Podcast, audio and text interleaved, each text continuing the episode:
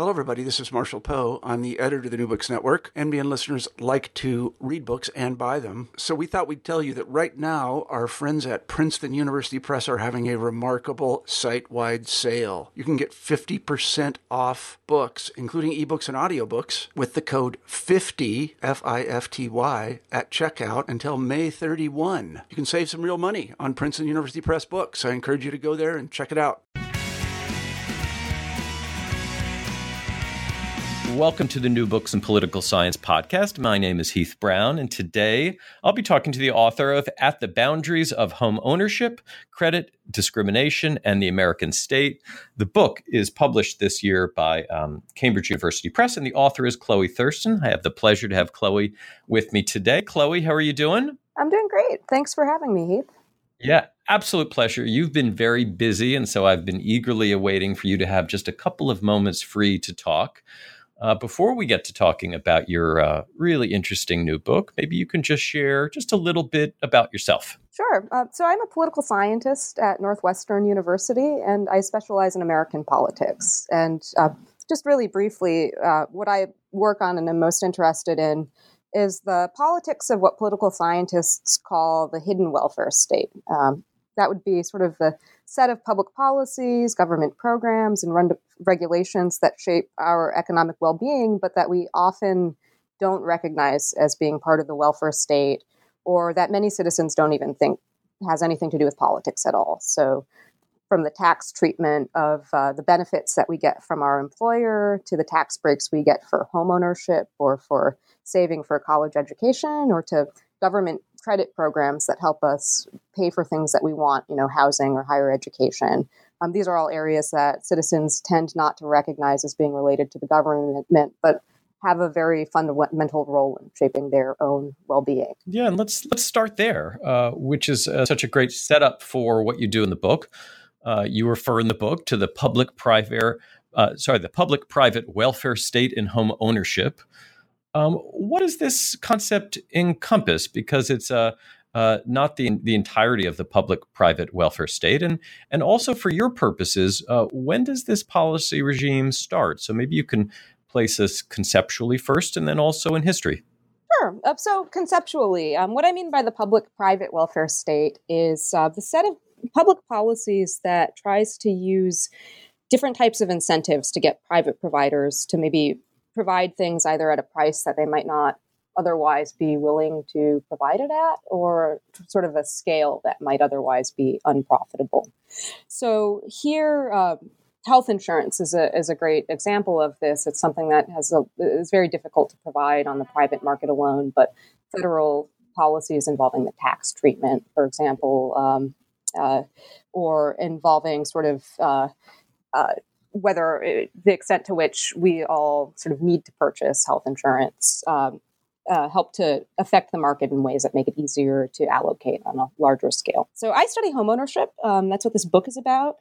And homeownership is part of a policy regime that dates back to the 1930s. And so one way to sort of illustrate the importance of policy here is that if, say, it was 1929, 1930, and you wanted to buy a house, you probably would have to put 50% down. Most of us don't have 50% of the value of a house to put down in cash in order to buy a house.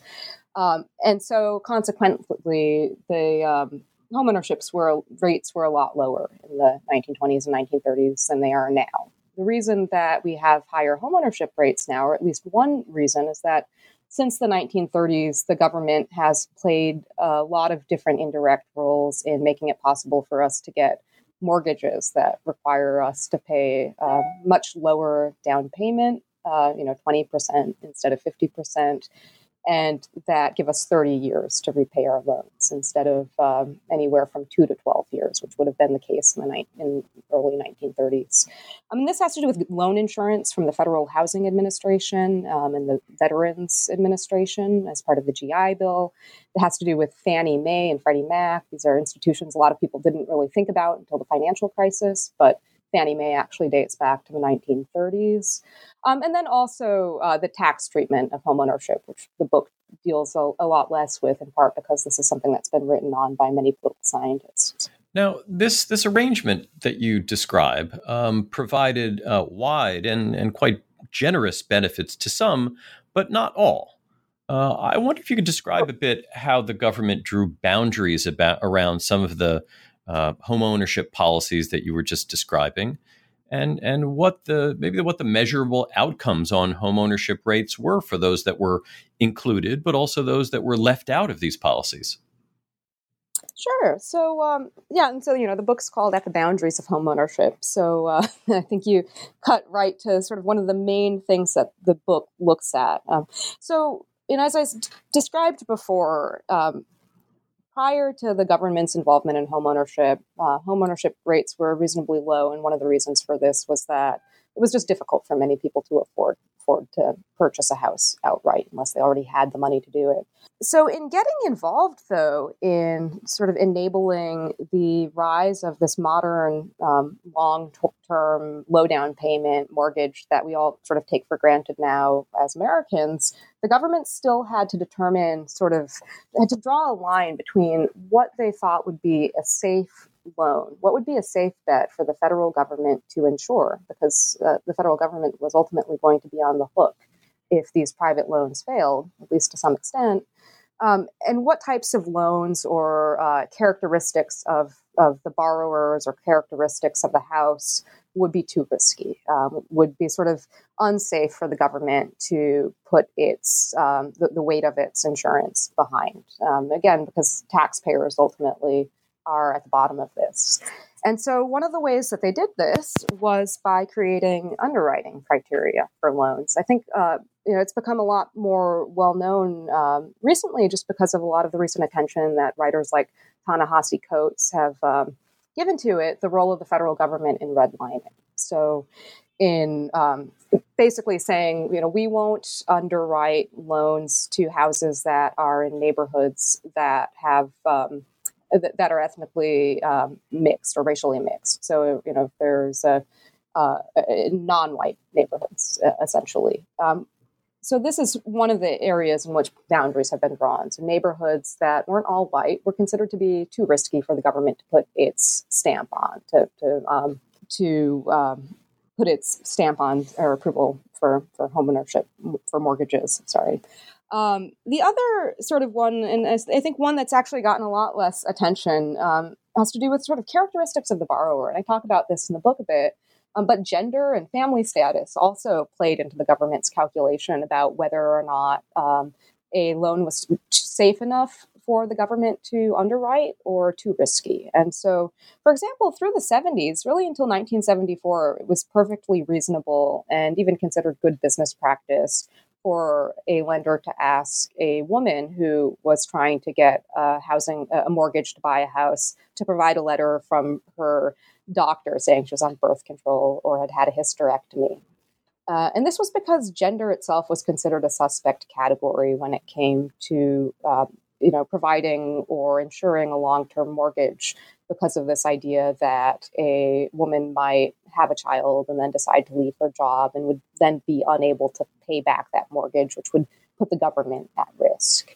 So these are different ways that boundaries end up being drawn around these policies that, while on one hand open up access to homeownership at sort of affordable terms, terms that make it possible for millions more Americans to actually become homeowners. But at the same time, these different boundaries get drawn around who would be considered safe to lend to and who would be considered risky to lend to in order to protect the government. Now, the other big part of the book is this idea that you present, which is boundary groups. Would you talk a little bit about this idea of boundary groups and what some of the things that boundary groups do that relates to the kind of home ownership policies that you describe? Boundary groups are organizations, so generally organizations that already exist, citizens advocacy organizations, for example, the NAACP or the National Organization for Women, whose constituents find themselves outside of the boundaries to access these policies, as I've just sort of described, for homeownership and for mortgage credit. And they engage in a lot. This is what the book actually uncovers and details the activities of. And what I show is that boundary groups engage in a lot of activities involving recognizing the role of the government and not just the market in their constituents' exclusion from homeownership and from sort of these government-backed credit programs, and then contesting them. And so the book outlines this sort of four-step process that I call detection, information, contestation, and expansion of the boundaries. And I don't want to get too far into the weeds with this because I know we have a limited amount of time. But one reason that I'll highlight sort of one thing that's very important about boundary groups. And again, you know, I've mentioned that the government's role in homeownership is one that's often unseen. It's hidden from most people. If you're able to buy a house, if you have a mortgage, you just spent a whole lot of money. And you're not really super inclined to see yourself as being the beneficiary of a government policy or program. Again, you're paying a mortgage. You have something, you know, this obligation. And so on the other end, this means that a lot of individuals who find themselves unable to get access to homeownership, to get access to a mortgage, don't necessarily have the ability to understand that experience as something that's related to policy. They might attribute it to something that's related to their own economic circumstances. You know, I don't make enough money, maybe, or I didn't have enough wealth saved up.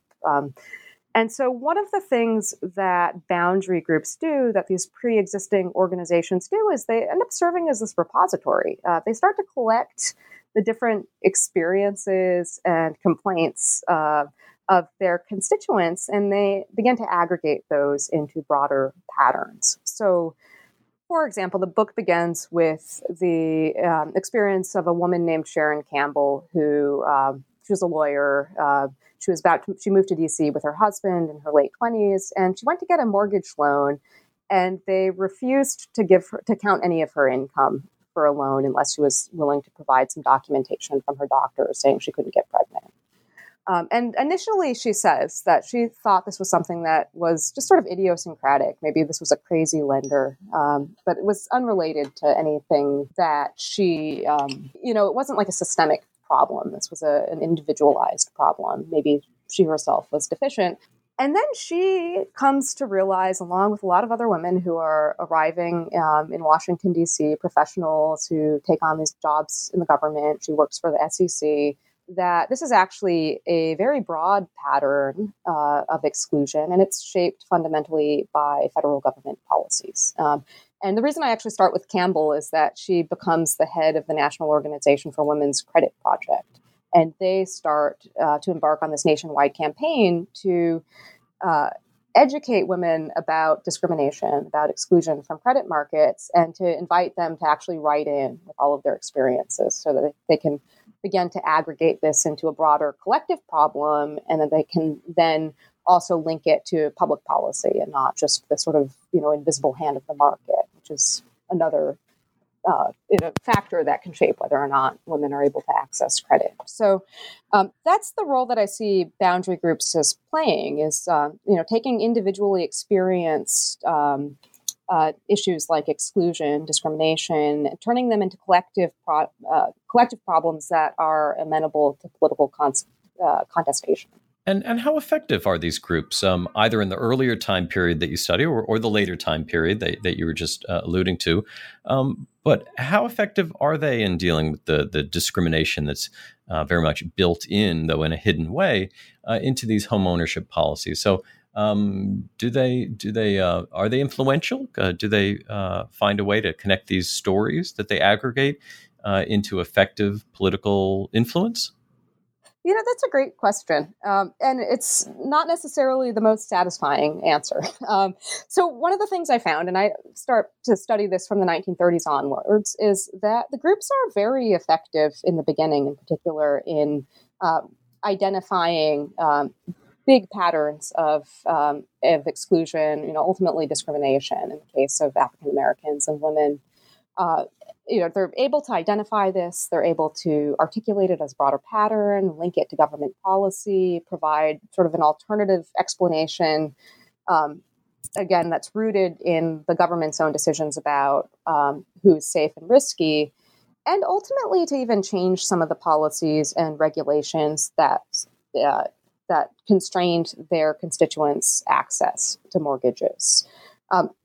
So the NAACP, for example, embarks on a sort of years and actually I would say decades long effort to change policies related to redlining, related to the use of restrictive covenants, et cetera. And they managed to secure actual changes to policies, to formal laws and regulations. This is the same with the National Organization for Women and the other various women's organizations that were involved in the same, a similar sort of politics in the 70s.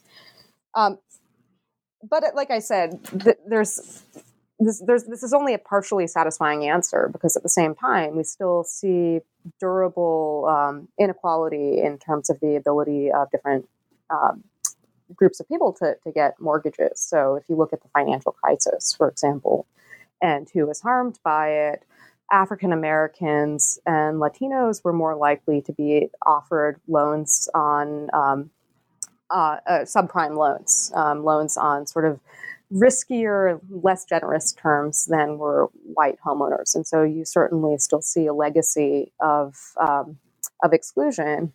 The other thing, too, is that while public policies can, change some types of practices, it also can just make different types of discrimination. It can change where discrimination happens and how it happens. So organizations were really successful in changing the formal laws in the 1930s and 40s through the 70s, but it's harder to say that they managed to transform entirely the sort of the barriers that their constituents faced to homeownership.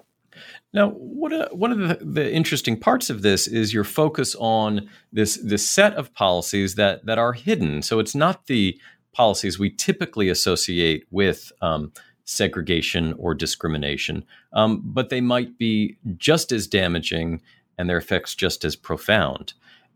As they relate to these boundary groups, how would you compare those two different types of policy regimes, those that are well noted and understood by the public and those other ones that aren't, that are hidden or submerged?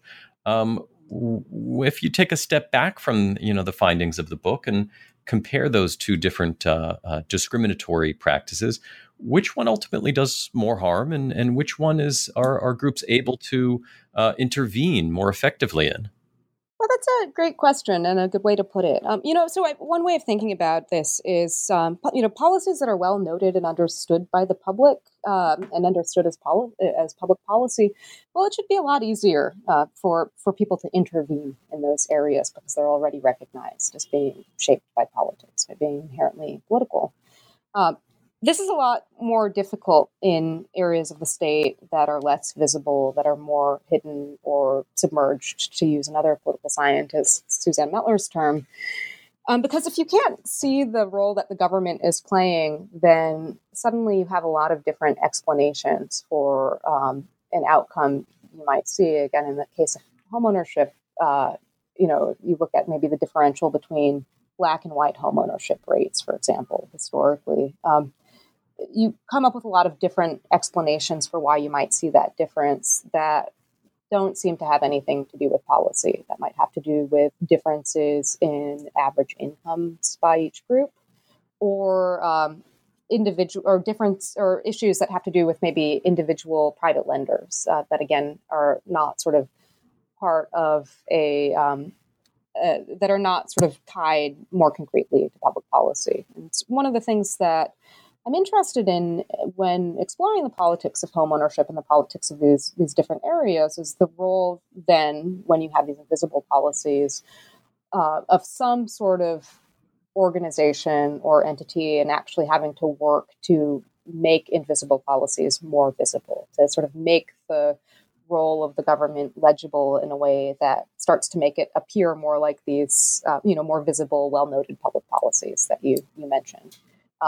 If these organizations are able to make these policies look more visible, more concrete, then suddenly they are things that they can mobilize against, that they can try to build broader coalitions to support them in. But that really hinges on their ability to take what's otherwise hidden from public view and to articulate it as something that is, the product of public policy. Yeah. Again, the title of the book is At the Boundaries of Home Ownership, Credit, Discrimination, and the American State. The book is published by Cambridge University Press this year, and the author who you've been hearing from is Chloe Thurston. Chloe, thank you so much for your time today. And thank you for taking the time, Heath.